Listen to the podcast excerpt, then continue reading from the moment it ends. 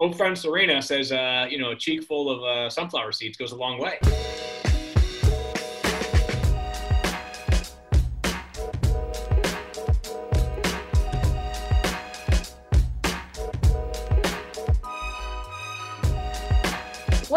What it do. This is Rambling, your weekly Rams podcast that gives you insight of the team and news around the NFL. I'm your host and team reporter, Serena Morales, coming at you from Los Angeles, California.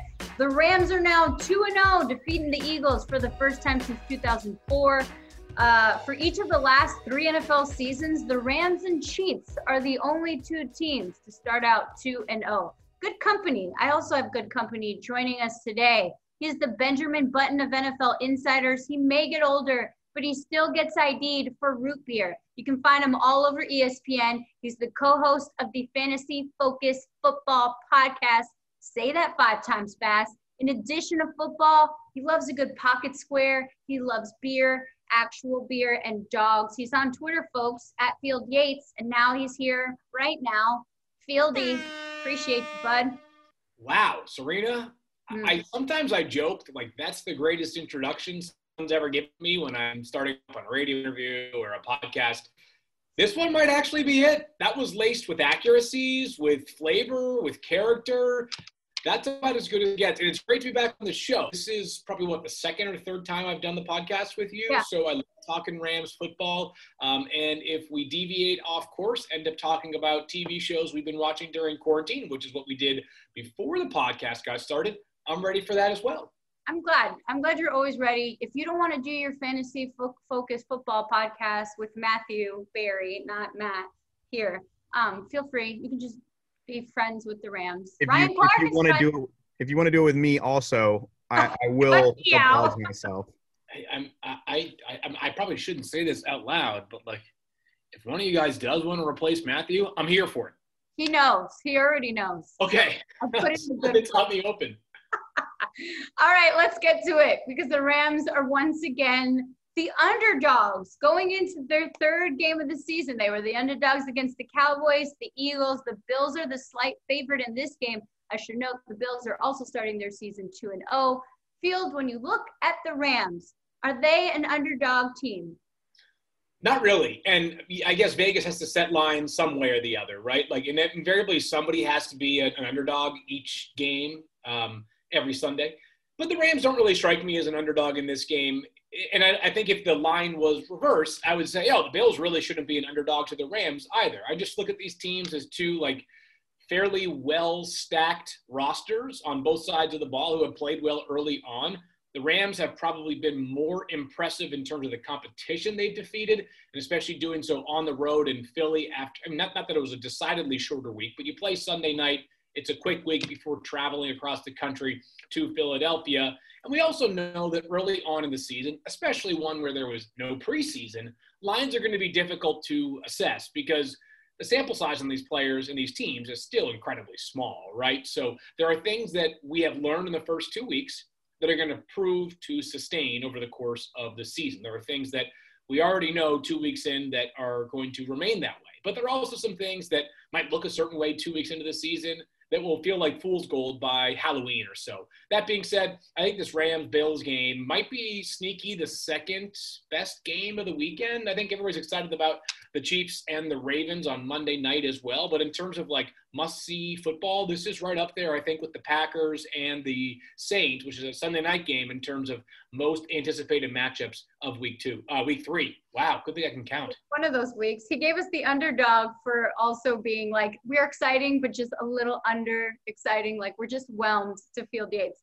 Um, the Rams. You're like, I didn't mean to, but I did it. Um, I've been very impressed with the the balanced offensive attack that the Rams are showing this season. 449 yards of total offense, 267 in the air, 191 yards rushing, and the 191 on the ground. That's the most since 2018 when they faced the Cardinals in Week 16. Field, what do you think about, especially, I mean, you probably pay way more attention to this than anybody else besides Matthew Berry and Stephon Gay wow, holy cow, I did not see this coming with the Rams offense? Well, the, I would say if you had told me by week three that the Rams would be dealing with an injury to Cam Akers. I'm not sure we can call it an injury to Malcolm Brown, but a medical situation. Obviously, as Pinky sounds like he's going to be fine for week three, I'd say for them to be running the football this effectively would be a bit of a surprise. But you know, so one thing that Rams have done, and this is no mystery to you guys, is that the Rams have um, obviously invested substantially in a core group of players, and they have many players that are being paid at or near the top, or if not at the top of the market their respective positions. Jalen Ramsey, Jared Goff, Aaron Donald, the two wide receivers, amongst others. The reality of when you do that, and I think there are people that believe, and I believe this way, the best money you can spend is money in known quantities, and there's no one that you know better than the players already on your roster. When you do that, though, the way you have to win is doing so around the margins. And you have to do so around the margins by nailing the draft in a lot of cases. And what I've been impressed with early on so far is we all know the stat of it's been 97 years since the Rams had a first round pick, it feels like. But more seriously, this is the fifth straight year they're without a first round pick. You got to nail it. And I tend to think in the draft, in a lot of years, it's like almost like 10, 12, maybe 15 prospects you feel really certain will wind up being star players in the league. Even the back end of the first round is a projection game, in my opinion.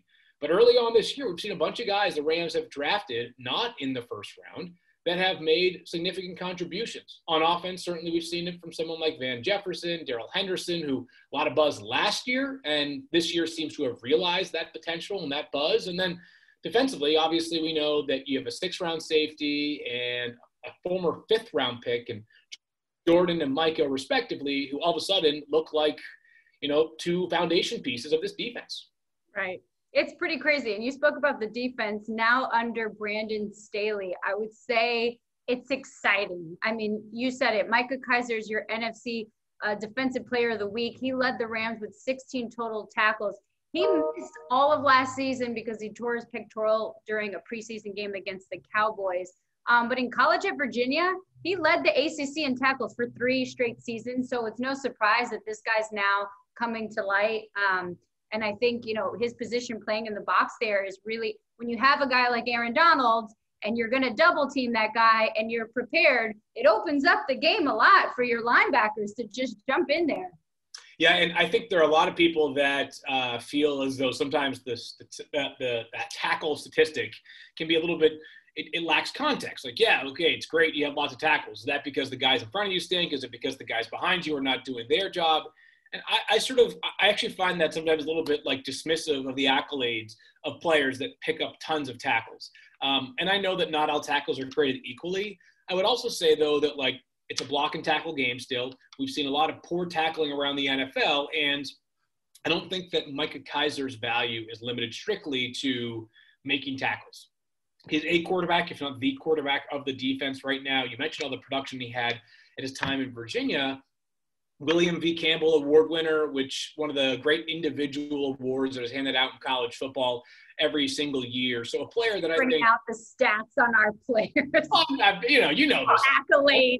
This is you know you all know all this information, but I would say that this is a player that uh, in college had some desirable traits that maybe projected to the NFL. And the fact that it took him, you know, a couple of years, obviously one of them lost to the injury last year. I was talking about how the Rams, I think, are going to have to win around the margins. And this is a win. This is, you know, this is a flex from Les Snead. This is a fifth round linebacker who, through two weeks, has been, you know, maybe the most indispensable player on the Rams defense, not named Aaron Donald, because whenever we're handing out awards to the defense, we have a, like an Aaron Donald category and then everybody else. I think one of the other things that's been really impressive with uh, that inside linebacker situation is, you know, the not only that the they're plugging up the middle, but also the way him, him and Kenny Young have uh, been able to stretch, like, get to the sidelines and make tackles too. And I think Kenny Young's another guy who, you know, when you, you trade Marcus Peters and get Kenny Young in return, people are going, who? Uh, we traded Marcus Peters for who? And, uh, you know, he had, he had a fumble recovery last week and you see him, him and Kiser both uh, sticking with receivers and coverage and stuff and still making plays. So I think shout out to all the uh, the not Aaron Donalds and Jalen Ramsey's of this defense keeping it keeping it locked. Yeah, totally. I mean, think about last week. It was supposed to be the Zach Ertz and Dallas Goedert show, right? The unbelievable one-two tight end duo for the Eagles. Maybe the best, probably the best. No, definitely the best one-two uh, tight end duo in the NFL. I can't think of who would be next. uh, maybe Tyler Higbee and Gerald Everett. Um, but uh, in any event, I think that the best tight end duo last week was much less of a factor than most people anticipated. So, again, another way of, of illustrating how not the moves that we all talk about. We don't, you know, obviously when you sign a cornerback to a five year, $100 million extension, or you sign a wide receiver to a four year, $68 million extension, or four year, uh, sorry, three year, $48 million extension. We're going to talk about that a lot. But you're right. Kenny Young was viewed, and uh, I'll be I'll be the first to admit that maybe I was guilty of this too, was a throw in in the Marcus Peters trade. Um, and here he is a year later. It took you know it took basically a half a season of games, a little bit plus a little bit more, uh, but he's making a mark. And if they can keep this up, then the Rams are going to be right in the thick of it, if not if not at the top of it, in a super competitive division. I'm like my mind is blown. I get my mind goes into a pretzel thinking about how difficult the NFC West is this year. Like it's silly how good this division is it's not Fairfield, and we're going to get to that in a second. But you mentioned, talked about tight ends. So I would like to skip to what makes me happy, and it is Tyler Higbee, the Rams tight end, who's grown out his hair. I'm not sure if you've noticed this, but he oh, yeah. is dominating. Three receiving touchdowns in the game against the Eagles, the most receiving touchdowns for a Rams player since, in a game since Torry Holt. I'm all for keeping this beautiful hair. If he wants to make a mullet, do your thing, but I'm big fan of long hair Tyler Higbee. If he doesn't, if, if he if he keeps his hair for the rest of the year, doesn't cut it, I'm not sure what I'm going to do, but I'm going to have to go to dramatic measures. I don't, I don't know if it's a jersey. Maybe I'll, I'll get his jersey tattooed on my body. Um, but I'm here for it. I'm here for it, Tyler, because I think Serena's right. The biggest reason behind those three touchdowns this past Sunday is not the outstanding play calling and the natural touch of Jared Goff. It is the fact that he hasn't cut his hair since probably Valentine's Day or something like that. And it looks excellent. More flow equals more touchdowns. Perfect. It's just science, honestly. Don't even have another word for you. News around the NFL field. You mentioned it just before. You talked about Tyler Higbee's beautiful hair. The Rams are one of five teams in the NFC that are 2 0. Three of them are in the NFC West field. Why does the NFC West need to be so good? Where do you see the Rams kind of landing in this tough division? Yeah, I so I think that what, this really ties back to obviously is quarterback plays is so good in the NFC West. You've got uh, two number one overall picks, Kyler Murray, Jared Goff. You've got Russell Wilson, who we don't hand out awards two weeks into the season, but probably as the MVP two weeks to the to, uh, two weeks into the NFL season, and then a San Francisco team that has basically had everything that could go wrong go wrong to them so far this year, and they still won by 18 points in week two. I, the Jets are obviously not a, you know, this is not their year, um, but I still believe the 49ers uh, are a pretty impressive team, all things considered. I don't know how this happened. I mean, it's, you know, the, each of these teams has had some peaks and valleys over the past five to seven years, and maybe it's that the valleys resulted in them making really good decisions, right? So in the Rams case, you know, uh, a couple of notable trades that led to the ability to be flexible, moving around the draft, and obviously nailing some huge, huge selections and Aaron Donald and Jared as well. The 49ers had a really rough stretch for a while there, but they were able to land back to back top five selections. So some of those things have worked in their favor that you wouldn't necessarily want to go through at the time. But this division loaded, and I don't know how um, you could possibly say at this moment that any team is definitely behind the rest. Like, I, so how do I think it shakes out, uh, I'll answer that in like 12 weeks. How's that sound? At the end of the season, when yeah, sounds good. They're yeah. already out there. Field will answer. Yeah, totally. Field, are you a mustache or a beard guy? Because uh, Minshew and Fitzpatrick have a game on Thursday, and the news from around the NFL is well, mustaches are in, although the Rams are playing uh, the beard in yep. week eight. There's a yep. big concern here. Right. So I think that uh, Gardner Minshew offers a bit more versatility, right? We've seen just a nice upper lip fur brow thing. Uh, we've also seen a Fu Manchu from him. I do believe he can grow an excellent beard as well. Would it be surprised if he could maybe like do some surprise chin strap if he ever wanted to really keep us on our toes? Uh, Fitz has been dedicated to the big bushy beard for a while now, and I can't help this. Whenever I see someone with that big, big bushy beard, I like I want to itch my own beard because it looks like it would be uh, very, very uncomfortable. Yet people like Ryan Fitzpatrick, James Harden, the producer of our podcast, Daniel Dopp. He has thrown all, that thing out. Yeah. Impressively. It's, I mean, he hides lunch there some days when he doesn't have enough room in his backpack. Um, it's so big and bushy. So uh, it's very impressive. I got to tell you, I don't know that I could personally endure multiple years or months of, uh, of having a beard that well grown, uh, chia pet like. But I would say I, I side with the mustache here and because versatility. I just think there's so much that Gardner can do. Like he could throw us off uh, on Thursday and show up with something that nobody would have anticipated, and I'd say that's Gardner Minshew for you. Yeah, I'm with you. Speaking of quarterbacks, who is Josh Allen, and why does he think he can truck linebackers? What in the world yeah. is going on? The Rams are going to face him this coming weekend in Buffalo. Yeah, there's some elements of Cam Newton here. Cam Newton in his prime, and maybe Cam is back in his prime now. Again, two weeks in, looks phenomenal uh, in New England. But I think that there are some elements of Cam Newton here with Josh Allen. Uh, they don't run as much as Cam did, the sort of the peak of his powers. And around the same size field, like literally yeah. five, over 240, 240 ish. That's a linebacker, not a quarterback. Sure comparable size. Um, to your point, Serena, uh, obviously, we always talk about Josh Allen. We always say massive arm. But I think what I've decided recently is that um, so when we talk about certain players, usually on defense, like we'll talk about a guy and he may have a natural position, but like he's a playmaker is where we end up, right? So like, hey, Jalen Ramsey is a cornerback, but he's much more than a cornerback, right? He's a playmaker. If you needed them to cover a tight end in the slot, you could do that If you need to come up and make a play in the running game, you could do that as well.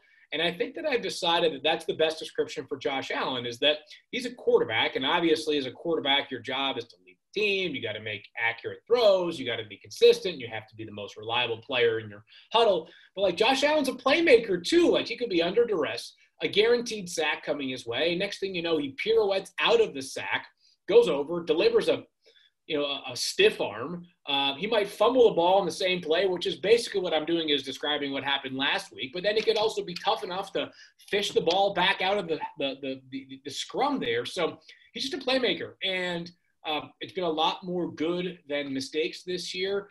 There are going to be some moments he's going to leave a couple plays out on the field, and in previous years, NFL teams that have faced Josh Allen have had to be opportunistic. If he gives you the opportunity, he gives you the shot to take the football away, you got to take it. But it's an ascending player. And, you know, part of what really helped Jared make the leap from where he was as a rookie to where he has gotten to at this point in his career is the investment of people around him you know, Les Snead puts a lot of draft capital and investment into the offensive line and Andrew Whitworth and Cooper Kupp and Robert Woods. And, you know, obviously at the time, Todd Gurley was there for much of Jared's, uh, or I guess the first five, four or five years of Jared's career. Uh, you know, Sean McVay and his staff, you know, you've constantly had really smart people under Sean McVay. The Bills are doing the same thing right now. They've got a really, really impressive group of coaches there that are developing Josh Allen You've got a good group of skill guys. They were they were uh, primed to make a move this offseason, and they did that. They gave up their first round pick, and the early returns with Stefon Diggs has been one of the best additions in the NFL this offseason. It's part of the reason why this game, as I mentioned earlier, it's you know what? It's the number one game of the weekend. That's what it is, Serena. Number one game. We've come around to that. We've moved up. We heard it here first. Yep. I also just wanted to throw out there that uh, I'm looking at, at the uh, 2019 rushing leaders, including running backs. Uh, at 23, you got Lamar. At 42, you got Josh Allen, and then at 49, you got Kyler Murray. So do with that information for what you will. Yeah, I mean, you're an avid tackle. Like, and, and thing about Josh Allen and tackling him is like it's not pleasant, right? Like he, not that, and like Kyler Murray and Lamar Jackson are tough to tackle. Obviously, like you can't tackle what you can't hit, but you might be able to hit Josh Allen, and then you might just end up on the wrong side of it. And that's the part that's scary for a defender, is he's as big as probably, I don't know, at least half of the Rams' defensive players. I mean, certainly the entire secondary is not as big as Josh Allen, and there are probably a couple of linebackers that are that are lighter than, than Josh Allen. He is a he's a, a Mack truck out there. He put down I, I forget the number of the defender that went decided to face I mean do his job, but go after Josh Allen when he decided to run. I was like, okay, that's definitely a linebacker and maybe like a defensive lineman. No yeah, problem. it's a business decision. business decision when you when you see Josh Allen running. So uh, this would be again for those that don't know my background, like I decided not to play in the NFL. Probably could have, uh, but it's because of things like Josh Allen having to tackle him that I decided instead to work for ESPN. He was. Were you gonna be one of the cheer like? What were you the flag? Like no, I don't even want to insult those guys. Yeah, no, I was gonna be. Uh, yeah, I was gonna be sports staff member. I'm not sure what I was what my role was gonna be, but I was gonna be a support staff member. I joke. Field is like one of the best athletes I've ever met in my entire life. You haven't met many athletes then, Serena. I appreciate you saying that though. What am I even doing, right? I don't meet athletes ever. Matt, it's time. Let's do it. All righty, let's just move it right along to Serena's socially distant social segment. Uh, I know we're, we're so excited every week. Uh, it's now time for attention, everybody in the audience. It is now time for Serena's social segment. I think the, the siren outside in the street's more excited about it. Go ahead. This goes on NPR, right? Yes. Okay. Yeah. So, uh, but yeah, no, for real. Uh, since you know fantasy football is kind of your thing, we're just wondering some some what would it look like to build your fantasy team for NFL Sundays, but not really a team, just like your NFL Sunday fantasy. So, okay. assuming assuming you're not working, right, Serena? Like we're, we're just saying we're ch- we're chilling for this NFL Sunday. Yeah, uh, you are home you right are home. now yeah. or on Sunday. Okay, this is good. It is. It is twelve forty five. Uh, Eastern time. I think that's right. That's when they start over there. uh, that's what happens. Yeah. what is your go-to meal that you're ordering because it's socially distant? Great call. I was going to say, great call there. Like, you got to sort of address a few things here food. What are you eating? And I think it's got to involve wings. I, you know, I know that's like so generic and so obvious, but you know what? Wings are the perfect food for Sunday. You know why? Because you can you can have a plate of 15 or 20 in front of you, and you can decide if you want to have four or if you want to have 15 of them. That's up to you. The world is your oyster in this sense. If you want to switch it up with sauces, if you want to have you know, I, I, personally I stick to buffalo with blue cheese, but if you want to get wild, then you can get as wild as you'd like. So definitely have to have some wings involved. And then I'm on a kick recently. And I don't know if it's like I watch a lot of baseball during the summer. Maybe it was, I don't know what it is, but uh, sunflower seeds. I can't stop eating sunflower seeds these days, which I know are like total throwback and everybody eats sunflower seeds, but like ranch or just regular? Uh, I have a bag of ranch about six feet from me, socially distant from me right now. Um, but uh, but you know, I also like I I'll, buy a bag of ranch and then I'll go dill pickle, then I'll go regular, you name it. We'll go barbecue, um, and then I think the outfit's important. You got to decide what you're wearing. And let's be honest, uh, it's got to be some sort of sweats and sweat shorts because it's still warm enough that uh, you don't have to wear sweatpants. A little too, you know, I don't want to be sweating while watching games from my couch. That's important. And then you got to have a couple brews. And I, I, by a couple, I mean a few. Uh, and by a few, I mean maybe more than a few, right? So you got to go something a little bit lighter to be able to, you know, handle. It's a long day, right? You got to pace yourself. So uh, something that is desirable to have, and like maybe, you know, for over a long, long period of time here. And then um, at some point, you're going to have to get up and do something athletic to, uh, you know, get some some energy back into your body. Uh, so you go take a nap for like 20 minutes after the 4 p.m. games, before the 8 p.m. game begins, which is this is East Coast time, so it's a long day. It's like you said, it's it's this would be like, you know, this is 10 a.m. until approximately 8.30 p.m. on the West Coast, right? Yep. Is God, that I, wish I lived the West Coast so bad. Just flex the nap. Yeah, I mean, because he pretty much just went ahead and did the whole thing for me. I had like a, a list of questions and you knocked them all out. Uh, but yeah, the only one that I had was like a flex, and it was just going to be like a wild card. You know, your favorite beverage, favorite buddy to watch with, your dog. But a, a nap works too. But if you got anything extra, yeah, you know what? Um, I haven't had a Sunday with my dog. Is only seven months old, I think. I have a golden retriever. He's a good boy. And uh, so I haven't had a football Sunday with him because I've been working each football Sunday since we got him. But I can imagine that uh, it would be yeah, that would be the perfect flex right there. Is like it's some maybe the the we we replace the nap with a walk. Take him for take Cisco for a walk. Uh, go watch some Rams highlights and then get ready for the late game, the 8 p.m. East Coast game. I do have one more question. Are you a are you a one seed at a time person, or are you handful and just hold it there for until you're just raw?